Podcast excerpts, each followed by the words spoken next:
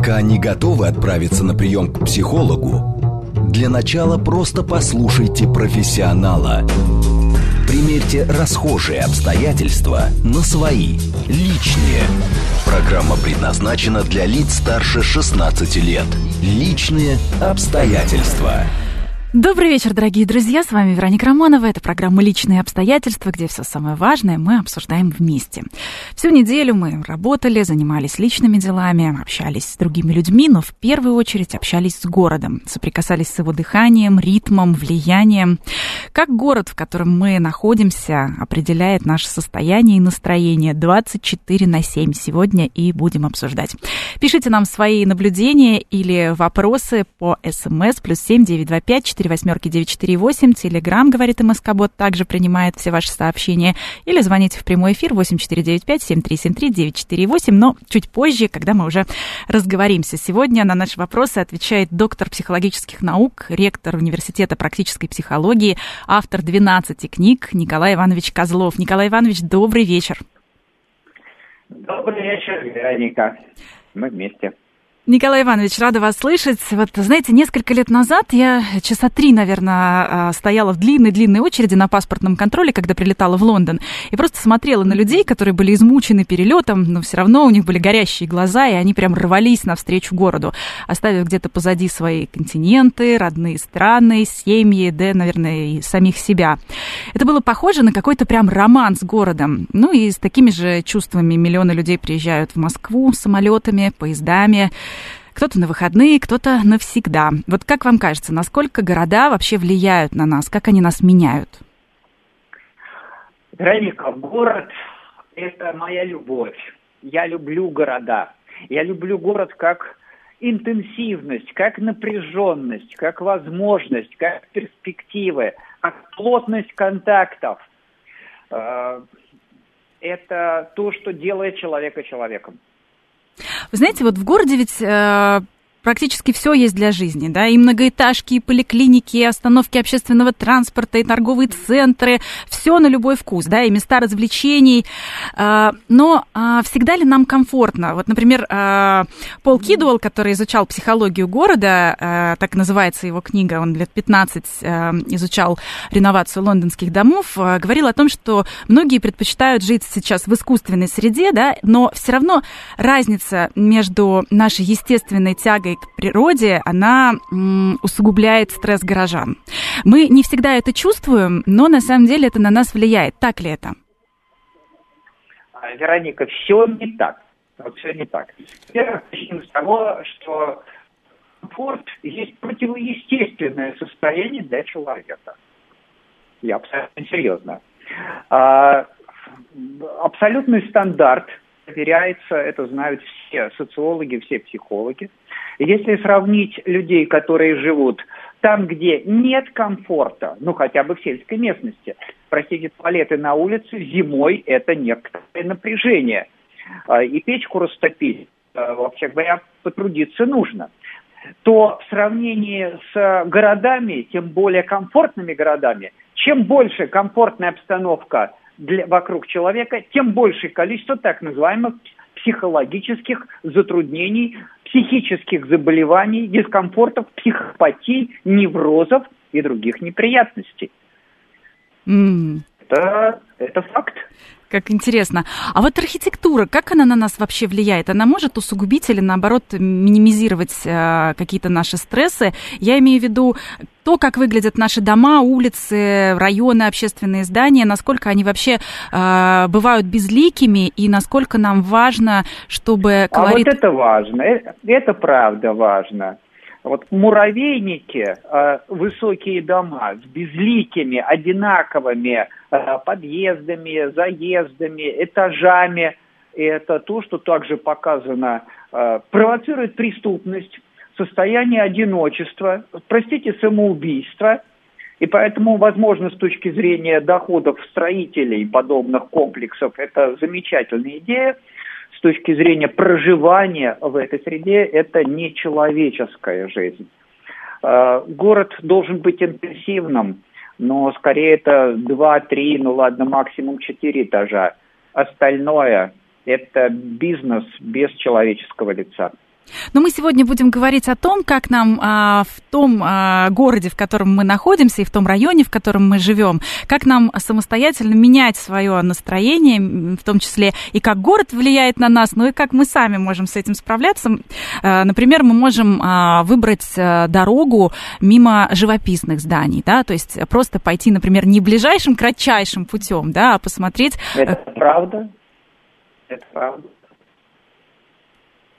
Да, то есть посмотреть хотя бы на фасады зданий, как они выглядят. То есть идти, например, не мимо каких-то молов или штампованной архитектуры, которая не сводит человека практически до функции, да, то есть когда мы не чувствуем свою индивидуальность, но а, посмотреть на облицовку, посмотреть на то, какие эмоции мы э, испытываем от архитектуры.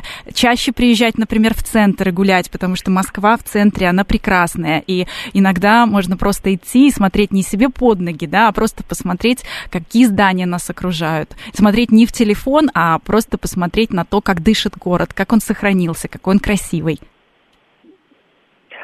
Вероник, здесь у каждого, наверное, свои привычки. Я могу сказать привычки свои. Я, вообще-то, на архитектуру обращаю внимание мало. Но я люблю по городу бегать. И у меня обычно рюкзачок за спиной. И я бегу и ощущаю жизнь, молодость, здоровье. А смотрю я обычно выше здания, я смотрю на небо. И я очень люблю простор. И даже если там тучи, даже облака, я все равно знаю, что там голубое небо, там возможности, там свобода, там радость. А гулять я больше всего люблю рядом с друзьями и э, женой любимой или с детьми, и чтобы рука за руку.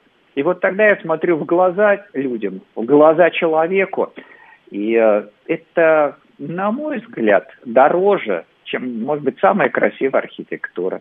Пусть у вас будут близкие, пусть у вас будет спорт, здоровье, молодость, свежесть. Ну... Тогда будет жизнь. Вашему опыту действительно можно доверять. Вот вы очень э, сказали красиво про то, что э, нужно держаться за руки. Мы ведь так редко это делаем, а по сути тоже это пульс города. Вот именно так его можно ощущать. Да, да. Пропала ведь привычка идти рука, рука об руку и держаться за руки. Пропала ведь эта привычка. Вероника, а пусть она пропала, где-то пропала, но кто мне помешает, мне взять за руку того, кого я люблю, и ходить столько, сколько я хочу это делать, Вероника. Это-то в наших возможностях. За это меня в полицию, простите, не отведут, хотя, кстати, в тридцатых годах именно это и происходило, кто знает. Ну, знаете, еще вот вы сказали смотреть на небо. Ведь куда мы ходим отдыхать в городской среде, это тоже очень важно. Вот поехать, например, в парк погулять, может быть, не очень удобно, может быть, не очень даже нам это по пути. Но мы часто предпочитаем идти в молл, идти в торговый центр, потому что там тепло, потому что там развлечения, потому что там просто привычно и, может быть, ближе к дому. Вероника, но я не могу на это отозваться. У нас с женой есть привычка. Пока день нужно выйти. Или у нас прогулка, или у нас пробежка. И чаще всего или это пешком, или я везу на машине в ближайшие парки. Вокруг меня прекрасные парки. Сокольники, Черкизовский парк. Что там, дай бог памяти. Господи, уже забыл все на свете. У меня... Четыре отличных парка. И я туда еду на машине, и мы там гуляем. Это наше право, наша возможность, наша радость. Я спрашиваю, Марина, любимая, куда тебя сегодня отвезти? И где мы будем ходить и радоваться? И когда идешь, и вот здесь падают листья, и вокруг вот эти красивые деревья, и люди, которые идут не торопясь, либо бегут свободно. И вот смотришь на эту аллею, и вот это радость, когда рядом с тобой любимые люди. Вот я такие прогулки люблю.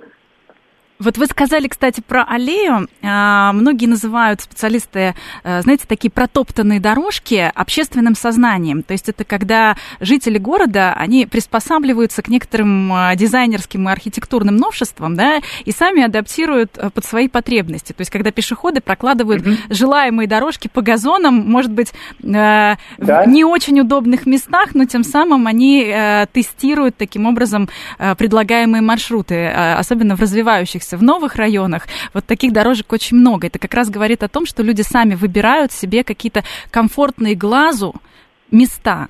Места для прогулок, места, места, чтобы идти от э, остановки общественного транспорта до дома, чтобы так минимизировать свои стрессы. Ой, вот, Вероника, зачем вы употребляете эти слова «минимизировать стрессы»? А вы об этом думаете? А может быть сказать «увеличить радость»? Да, то есть, смотрите, да, то есть город, город, безусловно, на нас влияет. Мы, возможно, это не ощущаем и не отдаем себе, точнее так, не отдаем себе отчета во влиянии, да, мегаполиса на нас, его ритма, его тяжести и его вызовов, но тем не менее это довольно ощутимо. Действительно, увеличиваем радость, да. Вероника, меняйте словарь. Вы себя напрягаете этими словами.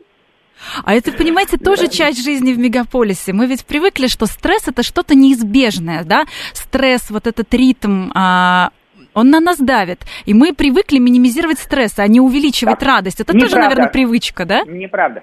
Это не стресс давит. Это давит невежество, не специалистов в психологии. Хотя бы читали первоисточники. И Ганс Селье, который, собственно, сформировал понятие «стресс», говорил, что, что стресс на самом деле делится на две разновидности. На позитивный стресс и на негативный стресс. И для обычного человека обычные ситуации рождают ситуацию позитивного стресса. Я прошу прощения, Вероника, за сложную тему. Вы когда-нибудь интересовались продолжительностью жизней тех, кто был в... во время Второй мировой войны в концлагерях? Не интересовались? А расскажите а подробнее. На поверхности. А, потому что все врачи, которые вели учет жизни и смертей, э, ну, простите, немецкие врачи очень педантичны. Они записывали, и все эти, как медицинские карты, сохранились. И поскольку э, этим... Э, с тем, кто остался в живых в концлагерях, потом за рубежом, и даже и у нас, и в России, и в Белоруссии платили дополнительные выплаты, то вся статистика есть. Так вот, эти люди живут гораздо, гораздо дольше, на пять-десять лет дольше тех, кто не был в тех условиях. Интересно, те, кто остались живых, у них есть некоторые привычки с тех пор. Обязательно обливание холодной водой. Очень малое питание. Питаются гораздо, ну так, скуднее, чем обычно. Кстати, на эту тему это отдельный разговор. Именно так питались и в царских семьях, и в офицерских семьях, и в смог... благородных девиц. Очень скудное питание, низкая температура, то есть достаточно спартанские условия. И при этом вот выпуск, э, те, кто остались живых, он, они ценят для них подарок. И они живут дольше.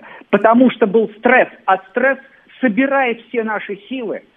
Он собирает организм как единое существо и говорит: живи, у тебя есть возможность, делай это.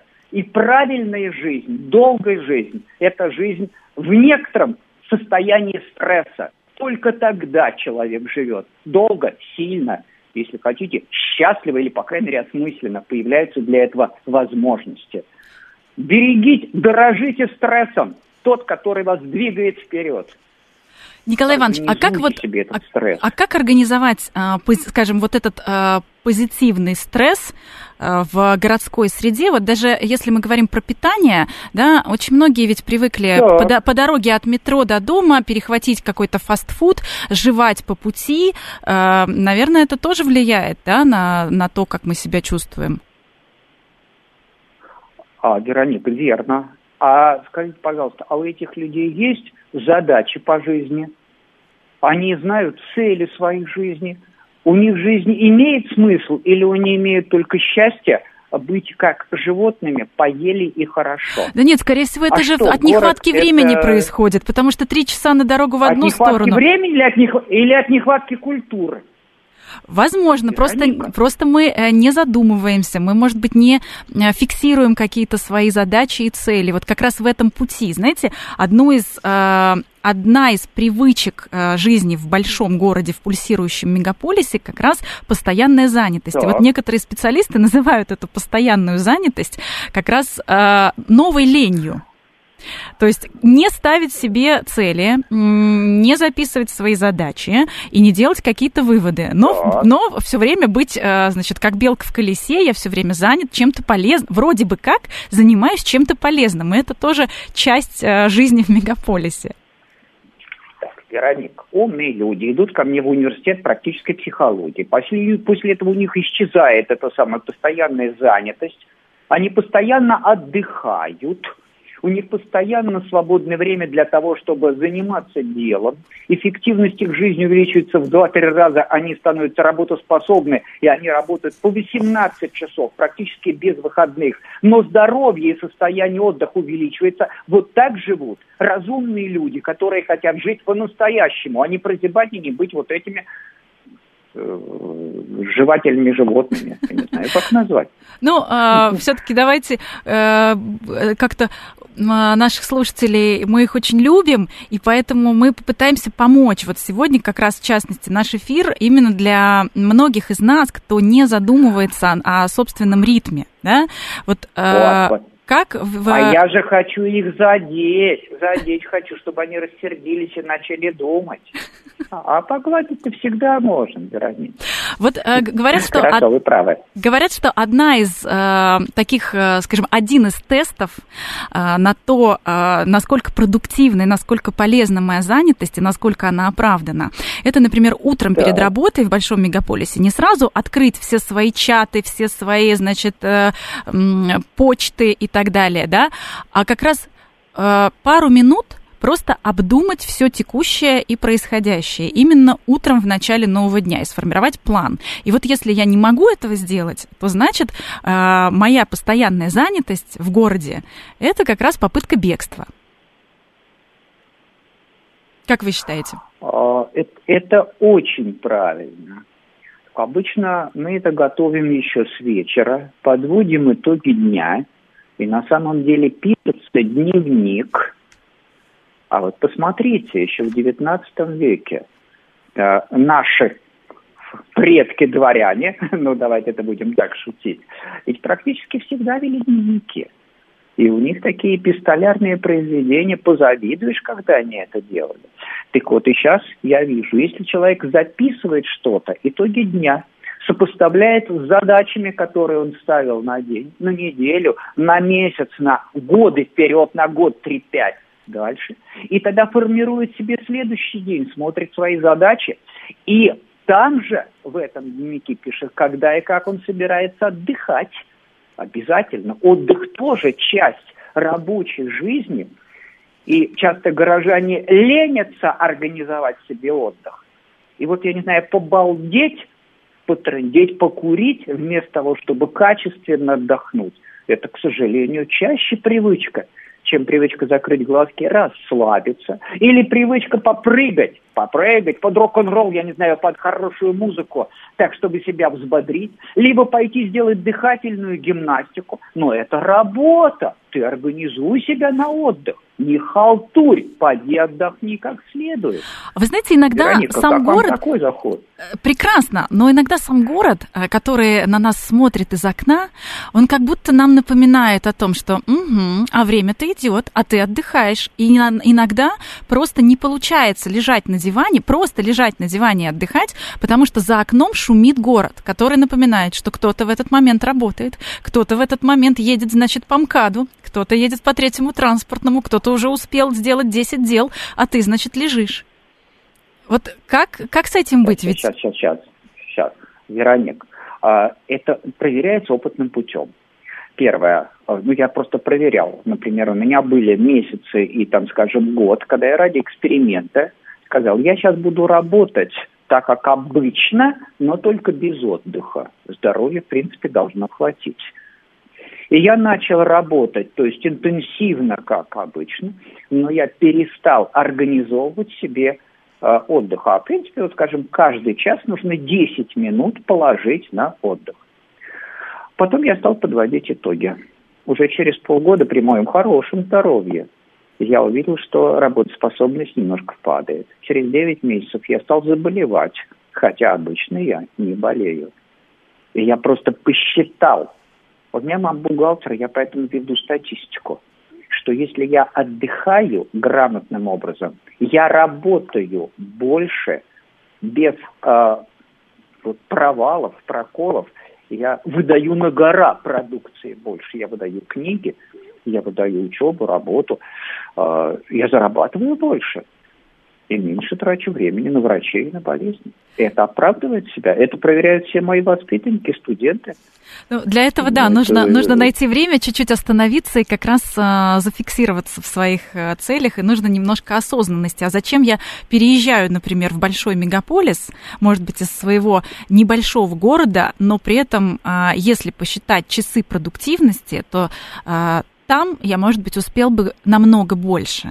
Потому что здесь я трачу время на дорогу очень много. Ну, сейчас, конечно, пандемия она многое поменяла, но, тем не менее, все равно су- суеты в больших городах осталось достаточно. Такой пустой суеты в каком-то смысле.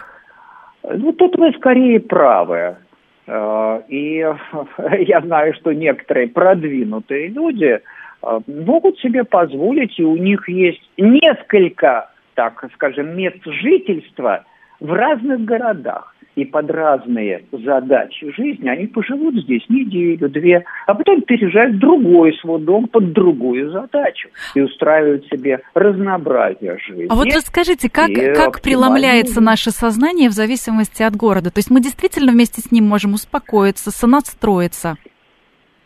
В зависимости от местности, которую мы там, видим из окна, выходим из дома? Ну, наверное, да. Я здесь, может быть, немножко затруднюсь. Я давно не жил в некрасивых местах. Я себя берегу. То есть и это тоже определенная задача, наша собственная ответственность, где мы живем и как выглядит местность вокруг нас. Вот, например, подъезд, да, по которому мы каждый день идем домой. Подъезд. И если там Конечно. плохой свет, то почему бы самому не поставить лампочку, которая нас бы устроила, которая нас бы радовала? Ну, в конце концов, это не очень Ой, дорого. Вероник, а я больше скажу. Когда я больше скажу? Когда я был влюблен. И очень хотел, чтобы лучшая женщина на свете сделала правильное решение, жила с тем, с кем не надо жить, со мной. И она сказала, да. И я тогда, чтобы ей было красиво приходить в нашу теперь квартиру, отремонтировал весь подъезд. Весь подъезд отремонтировал, чтобы он был красивый. Потому что я люблю эту женщину и хочу, чтобы она была счастлива рядом со мной. Правильно? Да, безусловно. Ну, то есть, на самом деле, ведь подъезд – это большая часть нашего города, потому что мы в нем довольно много времени проводим, как минимум, как минимум два раза в день. Это правда. Это правда. И хотя бы около своей... Да, хотя бы около своей двери можно а, стереть неприятные надписи. И возможно, что они там больше не появятся, потому что, как правило, они появляются там, где уже что-то есть негативное, где уже есть вот этот, вот этот, да? скажем, дух хулиганства. Это правда, есть эта закономерность там, где э, разбиты стекла, там, где мусор, там увеличиваются, другие разбитые стекла, другой мусор и противоправное поведение. А там, где красиво, там, где ухожено, там и люди ведут себя гораздо лучше. Кстати, в московском метрополитене э, ведут себя приличнее, чем, например, в французской подземке, потому что у нас красивее. Это правда. Потому что у нас красивее Я есть... Я люблю московское метро. Да, м- московское да. метро действительно потрясающее, и это тоже э, своего рода терапия. Иногда э, проехать, может быть, не в час Правда. пик, но посмотреть в спокойной, в спокойной обстановке, посмотреть на людей, посмотреть на то, какой красивый город даже под землей, и э, посмотреть, опять же, на тех же самых эскалаторах. Это э, может сойти за романтическое свидание. Между прочим, это прекрасная форма. Мы сегодня говорим Ой, о том, как городская да. среда и как город влияет на наше состояние, наше настроение, и продолжим сразу после новостей. Пока не готовы отправиться на прием к психологу, для начала просто послушайте профессионала. Примерьте расхожие обстоятельства на свои, личные. Еще раз добрый вечер. С вами Вероника Романова. Это программа «Личные обстоятельства». И мы сегодня обсуждаем влияние города и городской среды на наше настроение и состояние. Пишите нам СМС плюс семь девятьсот двадцать пять сорок восемь девятьсот сорок восемь. В Телеграм говорит МСК-бот. Или звоните в прямой эфир восемь четыре девять пять семь три семь три девять четыре восемь. Мы сегодня говорим вместе с доктором психологических наук, ректором Университета практической психологии, автором двенадцати книг Николаем Ивановичем Козловым. Николай Иванович, еще раз добрый вечер. Мы с вами добрались до подъездов. Это, в общем, большая часть да. города тоже, в которой мы живем. Ну и раз уж заговорили, вообще этажность зданий, как на нас влияет? Вот где мы живем, где нам комфортнее? И опять же, какие задачи у нас есть? Может быть, жить где-нибудь на двадцать пятом этаже гораздо приятнее и лучше, если работа, например, связана с бизнесом, с цифрами, с экономикой. Ну, если во время работы вы не думаете о том, где вы находитесь, и замыкаетесь в этом помещении, то, ну, может быть, можно и на двадцать пятом, и на пятидесятом. Если вы на этаже, если вы когда-то подходите к окну и смотрите на этот город, и ощущаете себя в этом городе, то максимально комфортно это второй, третий этаж. Вот это максимально. Первый можно, четвертый можно. Остальное уже все-таки это не совсем человеческая жизнь. А второй, третий дает ощущение земли, дает ощущение а, того, что мы а, твердо стоим на ногах? Да. А вот рядом, но при этом ты еще смотришь сверху. И, ты, и есть некое ощущение вот почти полета, но есть ощущение земли. Никогда не надо отрываться от чего-то реального. Сейчас вот спорт, к сожалению, куда-то уходит. Вот раньше спорт был. Вроде бы вот такие же, как мы. И вот в футбол играли, похожие на нас. И тяжести поднимали, такие же, как мы. И тогда спорт был «я тоже так могу».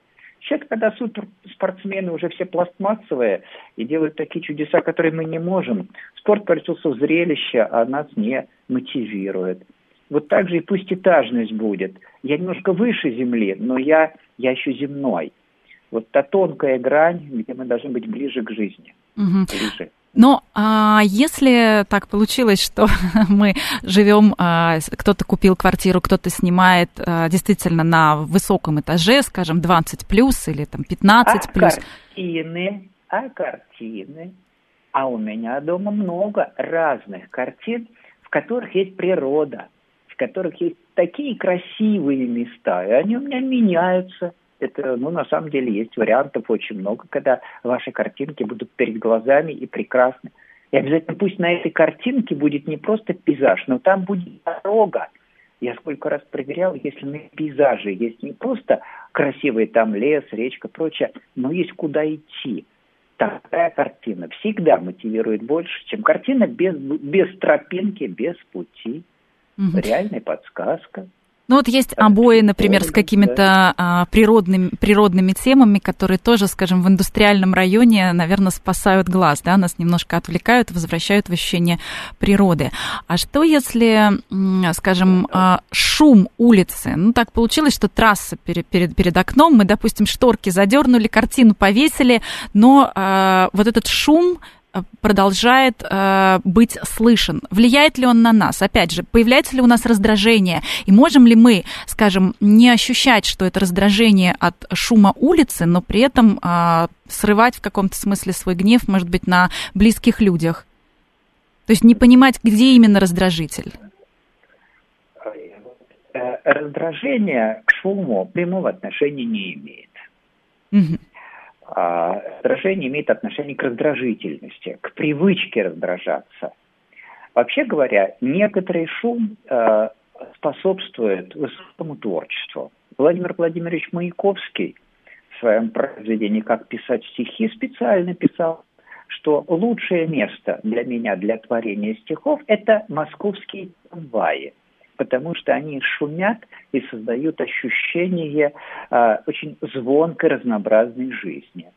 А тихое, совсем тихое место, э, ну, способствует такому расслаблению, и кто-то скорее в нем заснет.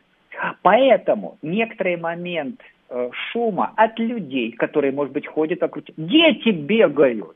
И что, они тебя раздражают? Ну, давай, представим абсолютно тихую, пустынную квартиру, и никто не топает по твоим белоснежным коврам. Это что, от тебя ушли, или у тебя детей нету? Это же счастье, когда ты слышишь крики, и даже дети ссорятся, и ты на них ругаешься. Тебе есть на кого ругаться, на любимых. Вот это счастье. Николай Иванович, а вот по поводу детей, кстати, и детских площадок. Некоторые да. психологи говорят о том, что вот эта площадка, например, горка, там какая-то лазалка, не способствует, скажем, вовлечению, то есть детям неинтересно, нет развития. Как вы относитесь к этому? Это ведь тоже часть городской среды. Верно. Психологи абсолютно в данном случае правы, только не, они акценты не туда поставили. Если какие-нибудь мамы или, может быть, папы думают, что если они вывели ребенка э, на эту площадку, и она сама, эта площадка, будет ребенка мотивировать к чему-то, ну, это глубочайшее заблуждение. Я сам в свое время верил, э, почитав Никитиных, ну и очень уважаемых, что давайте я дома сделаю всякие вот эти вот кольца, э, шведскую стенку и прочее, и мои дети будут лазить. Ага, пока у меня был один ребенок, не лазили. Только когда уже трое появились, они стали лазить, потому что это уже компания их вовлекает. Так вот, если родители будут вместе с ними организовывать игры, то тогда эти горки... эти лазалки будут востребованы и детей во- воодушевлять, потому что взрослые организовали игры, осмысленные, живые, интересные. Сколько раз я наблюдал, ребенок ходит с каким-нибудь а, вот этим планером, но его ни мама, ни папа не учат эти планеры пускать.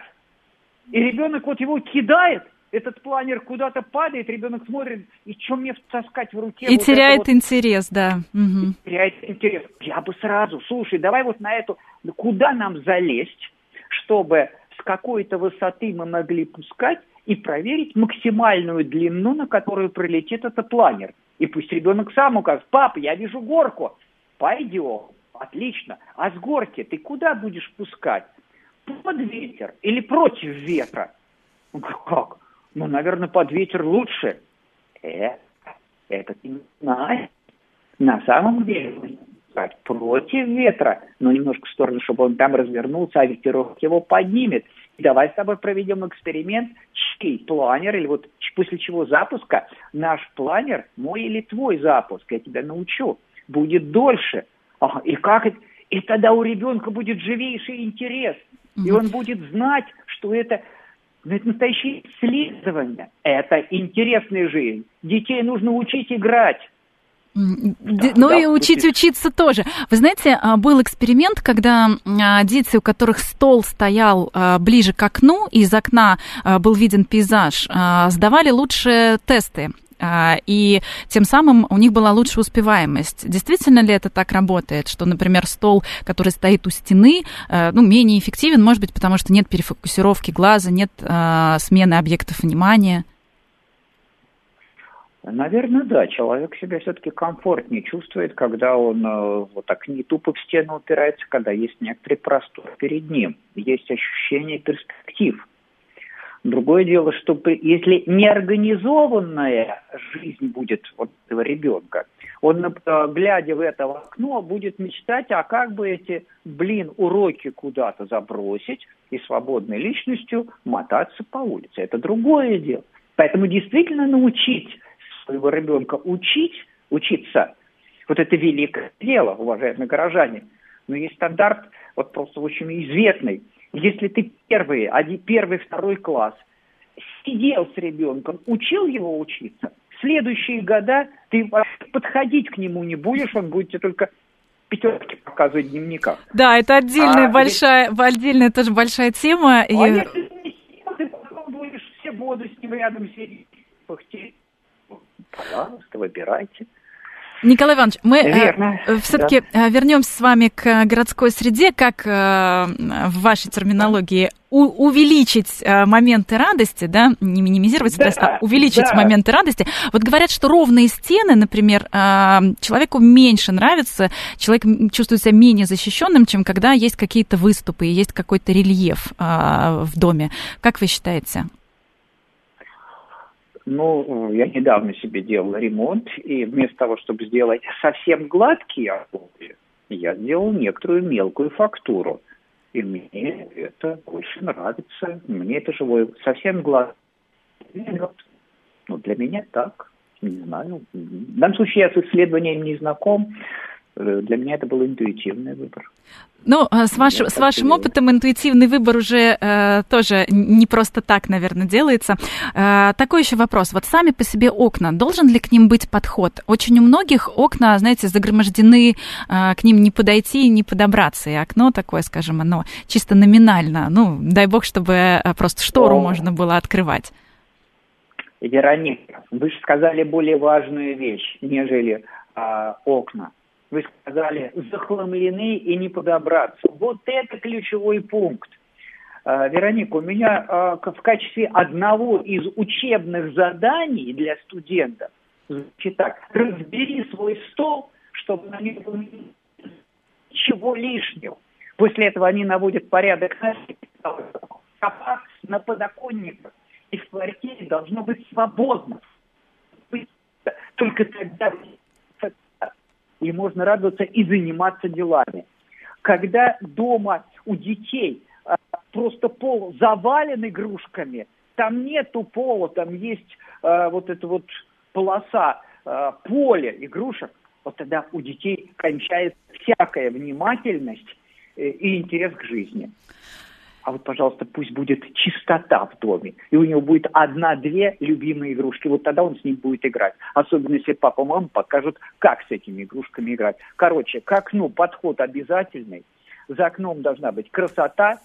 Перед окном должна быть красота. Сделайте свою квартиру красивой. Для чего вы деньги собираете? То есть собираете? Те же самые, например, даже в каком-то районе, где а, под окном, а, извините, гаражи и а, трансформаторные будки торчат, все равно можно, например, посадить цветочки, да, чтобы они хоть как-то радовали глаз и хоть как-то освежали. И ритм города уже не был таким давящим. И цвет города тоже как-то преобразился. Если, если, если ты живешь на первом, втором этаже, и эти цветы ты увидишь. Уже третий, четвертый, пятый этаж, цветы под окном, ну, как-то мимо, да? Ну, или хотя бы на, на подоконнике на своем тоже не забывать, что цветы... А на подоконнике, да, на подоконнике, да. Тут цветы, хорошие цветы, э, тебя радовать будут. Еще, знаете, О, я, я да. читала такое, такое исследование, значит, люди, которые покупают очень дорогую мебель, ведь в городах иногда мы хотим, чтобы к нам приходили гости, да, мы хотим, чтобы все выглядело презентабельно. Да. Так вот, дорогая мебель – это дополнительный стресс, потому что у человека возникает, а достоин ли я такого дивана, а могу ли я на нем спокойно сидеть, а могу ли я на нем спокойно лежать, я, значит, на него три зарплаты потратил. Не встречал такого. Боюсь, что это страшилки от психологов. У меня много разных семей, в консультациях и в гостях, и в друзьях бывает. Что-то вот, и что включает людей, которые могут себе позволить все, что угодно, такого не встречал. А вот о цветах разрешите мне еще добавить. И хорошо, вот дорогой мебели. Понятно, что можно потратиться и купить диванчик не за, там, не за двадцать тысяч, а за два миллиона. Извините, и такое бывает. А, а если просто каждый день покупать один маленький цветочек, и чтобы каждый день вот букет цветов был всегда свежий, или хотя бы один новый цветочек там стоял, и твои дети видят, что папа каждый день цветы маме дарит. Один маленький цветочек. По деньгам потянете, коллеги, горожане, а? Может быть, такие цветы будут создавать атмосферу и пейзаж в комнате совершенно другой. Атмосферу любви, красоты. Ну, остальное пусть будет минимализм. Ч- чудесный совет, особенно учитывая, что в Москве вообще можно и в два часа ночи купить и цветочек, и краску для пола, да, и сделать маникюр, да, и сходить в бассейн. И, кстати, вот этот ритм, он, знаете, похож на такое статическое равновесие, когда э, можно сравнить с ездой на велосипеде. То есть, чтобы э, оставаться на месте, чтобы балансировать и не упасть, нужно все время, да, крутить педали. И вот это немножко в нас рождает невроз. Ритм... Ой, ой, ой, ой. Нет? У кого рождает невроз? У кого? Хорошо. Только у тех, кто это слушает, что рождает невроз, а у другого езда на велосипеде рождает радость, возможность свободы, передвижения. Я считаю себя птицей. Угу. И город, его интенсивное движение рождает во мне энергию жизни. Я не хочу быть сонным. Так. Хорошо. А вот учитывая, что а, мы в городе, чтобы все успеть, крутим наши педали, а, все равно многие остаются на месте. Ну, по крайней мере, кажется многим, что они остаются на месте, хотя крутят педали изо всех сил. А, но мы очень многое делегируем. Ощущение иногда, что город превратился в город курьеров.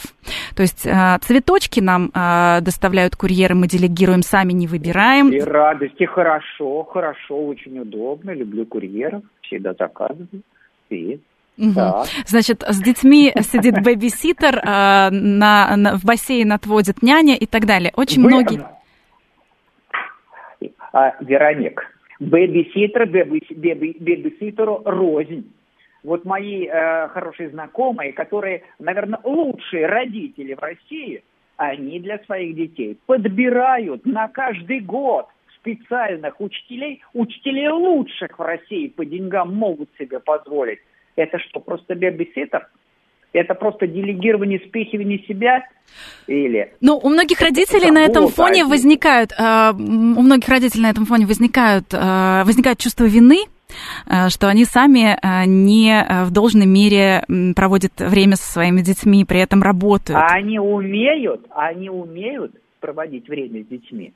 Если они учились, то тогда это будет гордость. Вот вы научитесь сами проводить время с детьми, научитесь подбирать бэби-ситеров, которые будут еще лучше вас организовывать детьми, проводить время с детьми.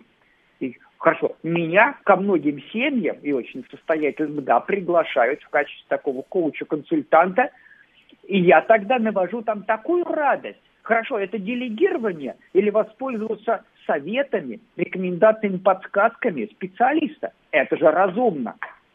Действительно.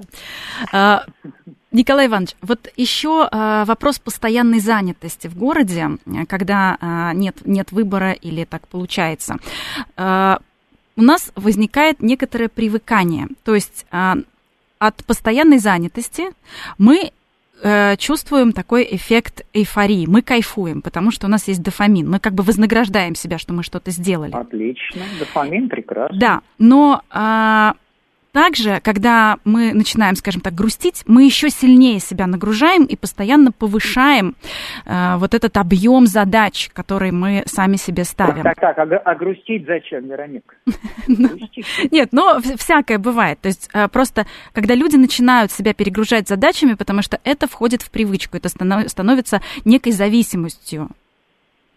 Зависимостью не надо. Повторяю, организуйте жизнь так. Организацией жизни каждого дня есть ответственность и задача. И повторю, там должно быть обязательно моменты отдыха, причем такого отдыха, который будет тебя не расслаблять, а э, воодушевлять и энергетизировать.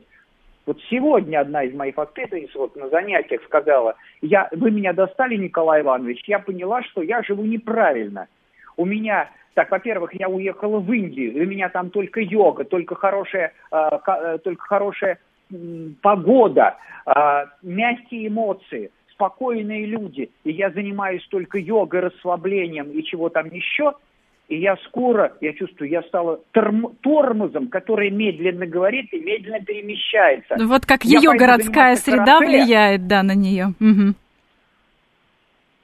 А я потом зай... лучше сейчас займусь карате, буду делать упражнения и задания, которые будут во мне давать армейскую четкость. Я буду себя заряжать на энергию. Я не хочу становиться тормозом. Я говорю, слава тебе, Господи, а то потеряли бы человека с этой гармоничностью. Дорожите хорошим бодрящим стрессом. Ставьте себе цели. Но научитесь жить разумно, чтобы ваша эта э, занятость приводила вас к воодушевлению, а не к измотанному, измотанным несчастным глазам и нежеланию что-нибудь делать, вообще быстрее из жизни убежать. Ну или к цифровой вот тревоге, да? В любом как... деле. Да, вот не надо этого. Организуйте себе бодрую, разумную жизнь, но разумную, я не знаю, как еще сказать. Приходите к специалистам, мы вам все сделаем. если мы по, ну, покажем, как это делать, дальше будете всю жизнь без нас делать себе жизнь разумной, жить в городе в радость. Я люблю город. И, Вероника, вот все, что я сейчас вам рассказывал, я признавался в городу в любви и показывал, как можно жить с городом в любви. И при этом я так люблю жить за городом. Я так люблю жить и в деревне, и, и на морском побережье. Николай Иванович, а как понять, а как понять, что город не подходит? Вот такое же бывает, и нужно же принять это решение, скажем, и уехать, и вернуться, или поехать куда-то дальше.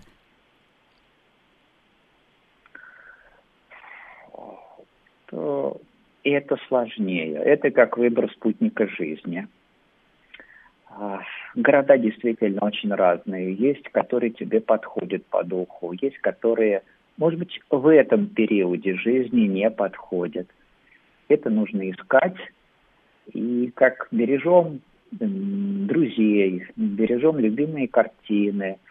Пусть так же будет и в памяти, и в записной книжке, и в планах на жизнь любимые города или любимые, говорят, любимые места в этом городе. И встречи со своими друзьями, которые тебя то есть такие, чувствовать. То есть такие места силы, которые тоже нужно... Места фик... силы, это, это очень здорово, это очень здорово.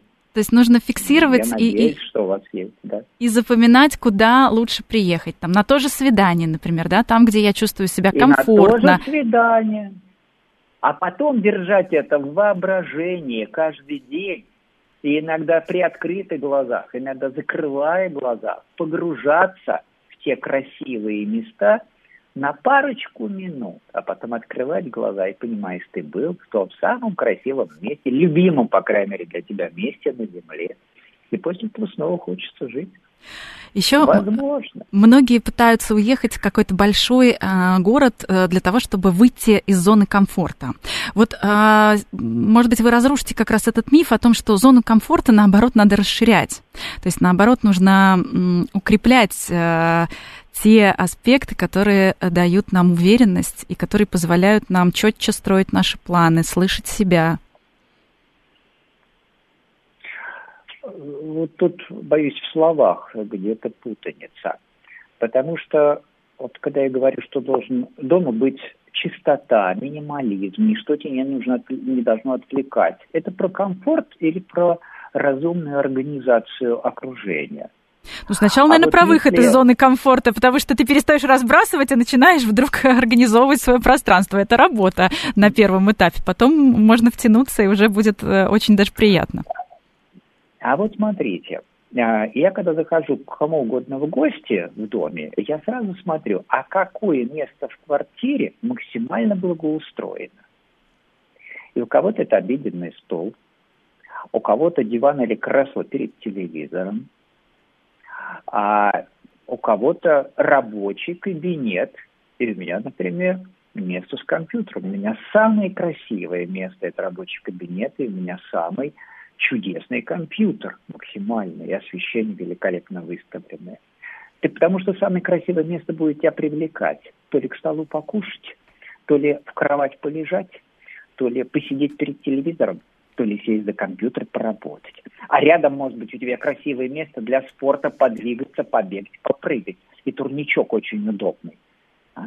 И вот, пожалуйста, благоустройте место, чтобы это место вас привлекало, но приходя туда... Вы ставили задачи и выходили из зоны комфорта, и шли вперед, и делали чудеса героизма, в том числе в этом комфортном месте. Вот понимаете, как все переплетено? Ну да, и это, это опять же, в любом городе будет работать. Все начинается с, на, с нашего собственного пространства. Мы сегодня обсуждали, как городская среда и как город влияет на нас, даже если мы не замечаем его дыхание и пульс, все равно это существует вокруг нас, все равно это на нас давлеет и определяет в каком-то смысле нас самих. В гостях у нас сегодня был доктор психологических наук, ректор Университета практической психологии, автор двенадцати книг Николай Иванович Козлов. Это была программа «Личные обстоятельства». До встречи через неделю.